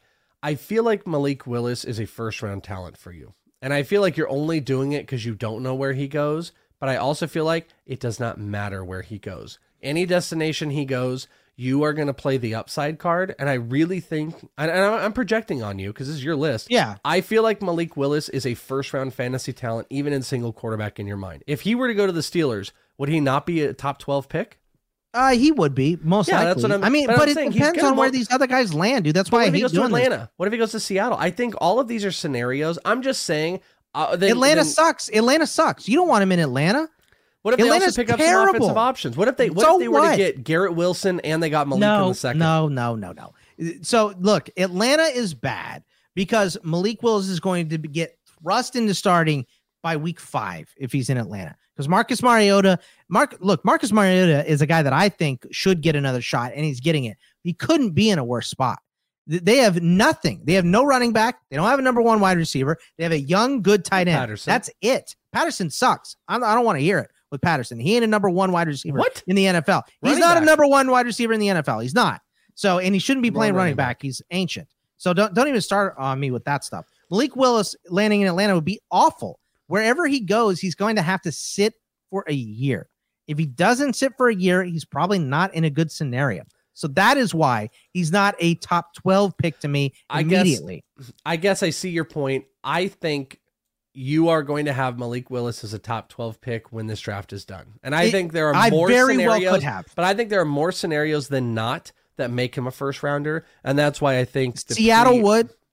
Seattle would. Carolina probably would. Pittsburgh would. All teams that need Pittsburgh would. Okay, but these are teams that need quarterbacks. But who are the Uh, ones that don't? Outside of Atlanta, is there another situation you hate? There, Indianapolis could take him, and now he's sitting behind Matt Ryan for at least this season. Okay, maybe next year. season. But still, you, know, wouldn't want him as a first round pick, even if he's going to take over at that spot. not if I need a running back. If I need a running back, and some of these RBs land in these uh, RB desperate spots, like Atlanta, like Houston, uh, you know, there could be more value. I just, it's always rough to try to take, like, you know, people want to project Kellen Mond to to be a good quarterback. He went in the high second round. If there's something that falters with Malik Willis, he goes on the back end of the first round, early second round for whatever reason that we don't know about. I mean, Then to be fair, Jordan Love, like look at Jordan. Jordan Love's a yeah, example of all. th- of there's plenty of those guys that land in a bad spot and Sure. just can never turn it on. I'm just saying, I think Malik will be a top. First I think you know what, And Uh, in terms of me and, and my my stuff, he probably will be. You're Yeah. probably right about that. Uh, number twelve, they have the Minnesota Vikings taking Jameson Williams to go. That's interesting. Ooh, That's interesting. boy. That would be that would be a really good spot for him to land because now you gotta you gotta who are you doubling up? Are you doubling it doubling up Jameson or are you doubling up Justin Jefferson? And also Kirk Cousins is gonna be the quarterback, it seems like there for a while. Uh so that's a good spot. I mean, we're not going to see a lot of Williams uh, this year. You know, tore up his ACL on January 10th. Um, so, uh, but I like this spot. It just it makes so much sense for, and this is why they won't do it. It makes so much sense, and everyone has mocked corners going to uh, Minnesota because they are corner desperate right now. Uh, so Derek Stingley seems to be kind of your consensus. He's definitely going to Minnesota. Blah blah blah, all that stuff. So if Stingley moves up, um, he he could. But this is very interesting. I think this is better for his long term value. uh, And Minnesota just for perspective, this mock Stingley went seven, so he had Yeah. already gone uh, in this mock draft. Uh, number seventeen, Chargers take Chris Olave, so he goes to the Chargers. Yeah, um, not a great landing spot, uh, in my opinion. Uh, the quarterback is awesome in Justin Herbert, but you have Allen there still. They just re up Mike Williams. Uh, you know, so kind of a weird spot. I mean, it gives you a lot of weapons. This gives the biggest bonus probably to Herbert more than anyone and Ekeler. You know, take a little bit of pressure off Ekeler, move those uh, corners and or those safeties and linebackers back a step or two by dropping Olave in the slot on this team. Uh, it makes that offense scary in, in LA, uh, but I don't know how much it does, at least for Chris Olave's immediate uh, uh, future. An interesting uh, at 19, Kenny Pickett ends up going as the quarterback for the Saints. So two quarterbacks inside the top 20. Yeah, I mean, this is this is fine. It doesn't raise his value. Uh, New Orleans is a fine spot, but he still would be number two behind Willis. In that Washington trade, they moved down to 20. They end up getting Treylon Burks at 20 via that Pittsburgh trade. You know what? They should do this deal. Like, if this is how it works out uh, for them, and they can still get Treylon Burks at this spot and put him on the other side of um, of Terry McLaurin, I love this spot for him, and it also gives uh, it gives Wentz a big target to throw to, um, and Wentz is a little bit of an improviser as well, so uh, I like that landing spot for him. So only one more offensive player taken in the first round, according Yeah, to the PFF. offense is ugly, man. Yeah, which is Yeah. crazy, and it's uh, 29. The Chiefs taking Jahan Dotson. Yeah, look, uh, just like we said with uh, Watson uh, on the last mock, this is a bonus for him. If if Dotson goes to play with, um, you know, with Patrick Mahomes, Patrick Mahomes is used to that crazy, uh, you know, uh, insane speed that Tyreek Hill has. Dotson doesn't have that. Nobody does except for Tyreek. Uh, but Dotson can do a lot of the same things. But uh, I don't know. Uh, I don't know how much better than Mecole Hardman he is because Mecole Hardman really started to pick it up in the playoffs last season. He didn't do it during the regular season, but if you paid attention during the playoffs, Mecole Hardman was had some big plays, some big games.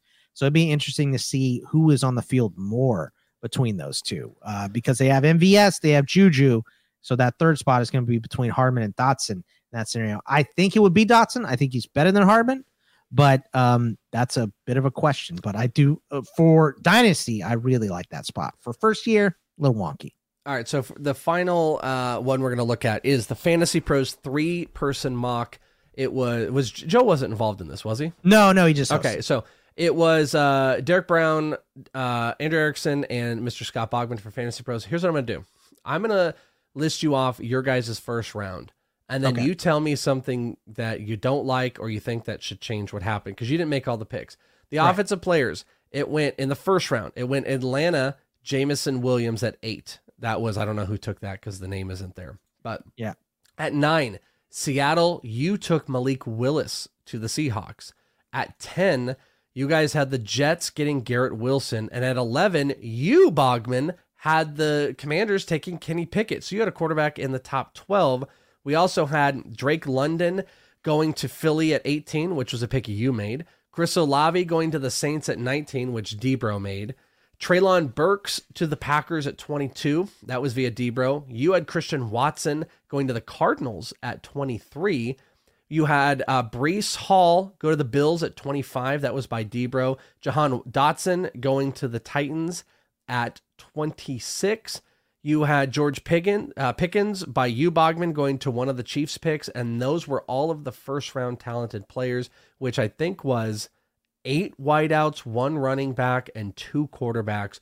What do you think should change out of this mock out since it is like four or five days old?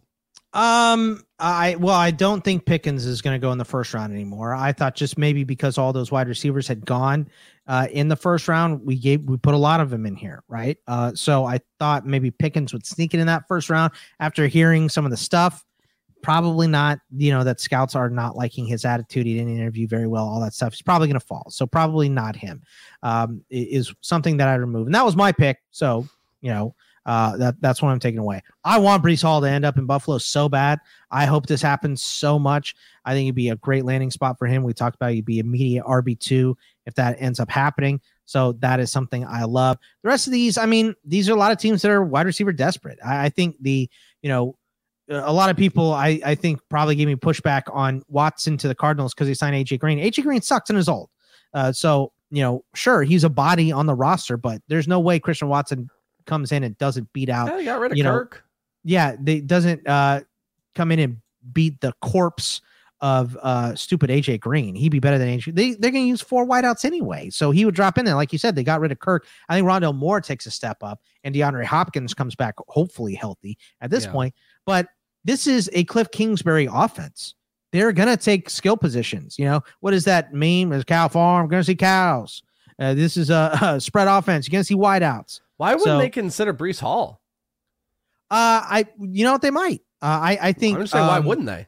Well, I think because running back is less of a need in a spread style offense they use. uh, in Arizona. You want wide receivers more, and Christian Watson is just a giant target for Kyler Murray to throw the ball to. Uh, so that's kind of why I have him here. But Watson's going to be frustrating. He's going to drop footballs. People are going to get pissed. Do you really think? Um, I mean, you did it, but I mean, you took both those quarterbacks. Eleven to the Seahawks. I'm sorry, nine to the Seahawks, Malik, and eleven Kenny Pickett. You after? I think that can absolutely happen, dude. Yeah, I mean, uh, in uh, first of all, the Seahawks are just going to do something weird. We know they're going to do. That's what they do. They do something weird. I think Willis actually makes the most sense. You can't have Drew Lock start the whole year.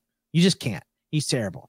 So I I did say that I don't want Willis starting, but if you start in the last month of the season to get his feet wet a little bit, I think that's fine. And I think that's something he can do if he ends up in Seattle. Get his feet wet a little bit at the end of the year, going in next year with you have your quarterback, you have your wide receivers, uh, you have presumably fixed some of your defensive issues on this team. Maybe you sign some free agents, and now you're back to competing in this division. If Malik Willis works out, uh, it's a big risk, but you don't have a quarterback. You traded Russell Wilson, so you're going to have to take your risk somewhere. Might as well do it right now. So that's my thought process behind them. Kenny Pickett is just you got to have someone because Carson Wentz has bounced around to three different teams in three different years. He is clearly not the long term answer. So you have to take someone and groom them. They've interviewed Pickett a bunch of times. Uh, I, I think that this is absolutely a possibility for them. In the second round, there are only six offensive players taken. You accounted for four of them. uh, the first one was Erickson, who at 34 overall took Matt Corral to the Lions. At 37, you took Sky Moore going to Houston. You took Desmond Ridder at 43 going to Atlanta. You you accounted for all of the quarterbacks. I want to point out. I'm just noticing. Sam Howell, you put to Pittsburgh at 52. You accounted for every single quarterback in the first two rounds. I'm going to just peek at the third round if there's Well, Erickson, uh, remember Erickson took. Oh, I'm sorry. uh, Four of the Corral. Yeah, I'm sorry. But Corral. Yeah, you're right. Also, second and third round more of a collaborative effort. So we have our Okay. names next to this, but but we we got on a Skype call and kind of went over who would take who. Gotcha. And- so Pittsburgh with Sam Howell at 52, and then the last two offensive players in the second round, Kenneth Walker. Uh, Erickson had Atlanta take at 60, uh, 58 to Atlanta, and at 59, you had Trey McBride, tight end, going to Green Bay. So Yeah. when you look back on that, what do you think? Well, first of all, I don't think Trey McBride is lasting that long. So I, think he goes earlier. I think if if Tennessee doesn't take him in the first round, they'll uh they'll trade back and take him early in the second. So I think that's probably what is going to end up happening with him. Um, these quarterbacks all fit. You know, Matt Corral going to Detroit. Um, Dan Campbell is the bite your kneecap off. You know, he wants a fiery, passionate guy. That is Matt Corral. Matt Corral, you know, he passes the Dan Campbell vibe test a hundred percent. So I think that uh, that is definitely something that could happen. Uh, Sky Moore to Houston, I think is great, especially because you know you have this is a guy that can play slot. He can play outside.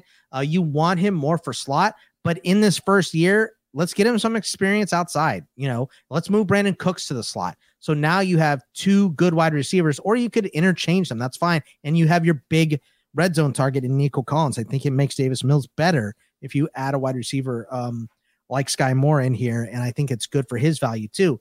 Ridder is a dart throw. I think Sam Howell's a dart throw here in terms of quarterbacks. If these guys fall, um, Atlanta doesn't have one outside of Mariota. They're all terrible, so why not?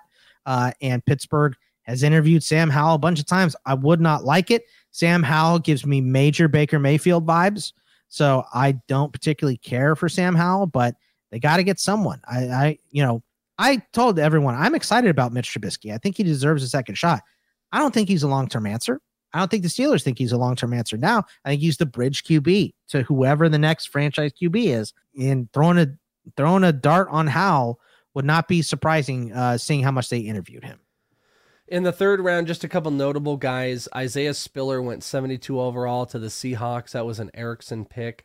Brian Robinson went 80 overall to the Texans. That was Debro. Zamir White out of Georgia went 81 to the Giants. Uh, that was via Erickson as well.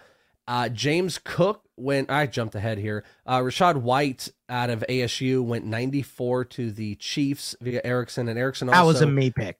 That was you. Oh, you did that one? Yeah. Oh, okay. Yeah, I mean, I know it says it says the guy's names, but we made these together. So Oh, okay. And then um, James Cook going 96 to the Broncos. That was when you and I were talking about off air. Uh, I- running back. that's that's like a great spot for James Cook in my opinion because you know you're not going to ask James Cook to to take all three downs because he's mainly receiving back. That's even what he was at um at Georgia last season because Zamir White was your first second down back. Then you bring in James Cook for kind of change of pace. I think that in my opinion, James Cook can can work his way into a three down role, but this is good because because it also a perfect niner pick. There's many, there's a couple spots.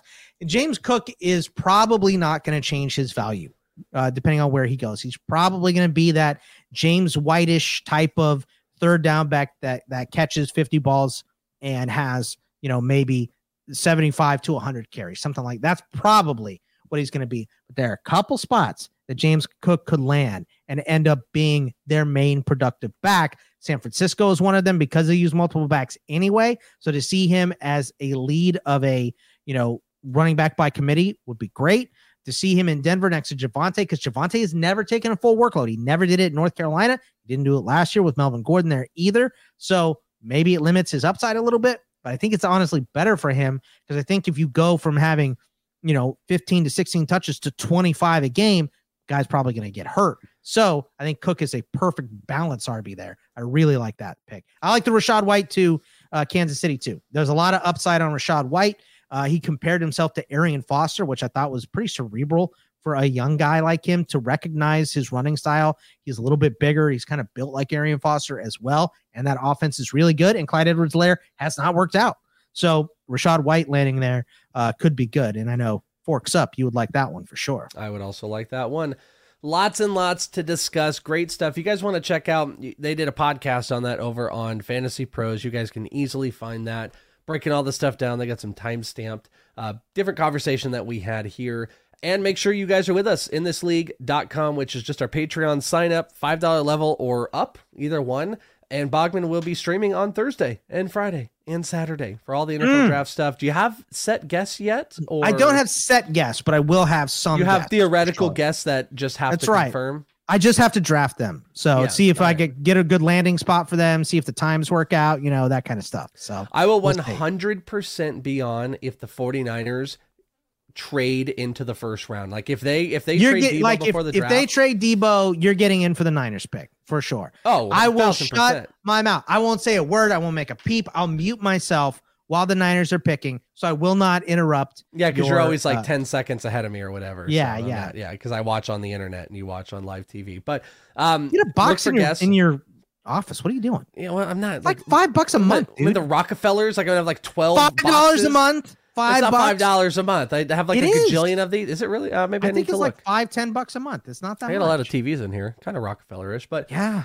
Well, with the Welsh Cave, the Welsh Studio, maybe we'll do that. But uh, you could be on the lookout for guests. I will probably pop in from time to time, and it will be three days of just awesome football coverage where you can hang out and you can ask questions and all the, the killer stuff. So just make sure you lock in. You are also directly supporting us in us being able to do this stuff when you do it. So we hope to have you.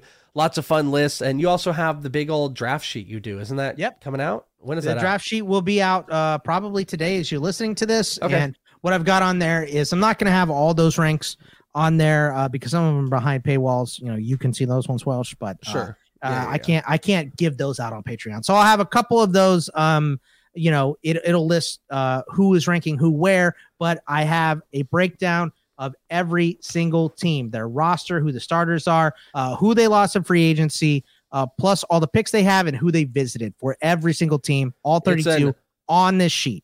awesome sheet and i'm glad that it's going to be out three or four days before for you guys to take advantage of it so go and check it out just one of the many things we got going on and we are also looking uh, i think tomorrow at dropping on this feed a bet this league episode where we are going to talk about some uh, nfl draft betting if you guys want to get on that action so make sure It's you gonna be a to crazy year to do it. I know. It's gonna be So fun. make sure you subscribe to this podcast. We will drop Bet This League Football Edition right here. And that is it, friends. You guys know where to find us. Uh, you can also catch us on Twitter at Is It The Welsh? That's me. And at Bogman Sports. And make sure you just subscribe to the pod so you don't miss any of the football action in the offseason as we get ramping back up. NFL draft, baby. Coming this week. We got you set. Hopefully, you guys enjoyed the episode. We'll talk to you again soon, right here on ITL. Peace. See ya.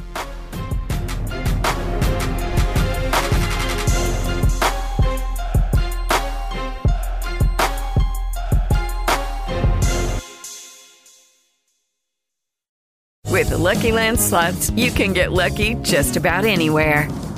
This is your captain speaking. Uh, we've got clear runway and the weather's fine, but we're just going to circle up here a while and uh, get lucky. No, no, nothing like that. It's just these cash prizes add up quick. So I suggest you sit back, keep your tray table upright, and start getting lucky. Play for free at LuckyLandSlots.com. Are you feeling lucky? No purchase necessary. Void where prohibited by law. 18 plus terms and conditions apply. See website for details.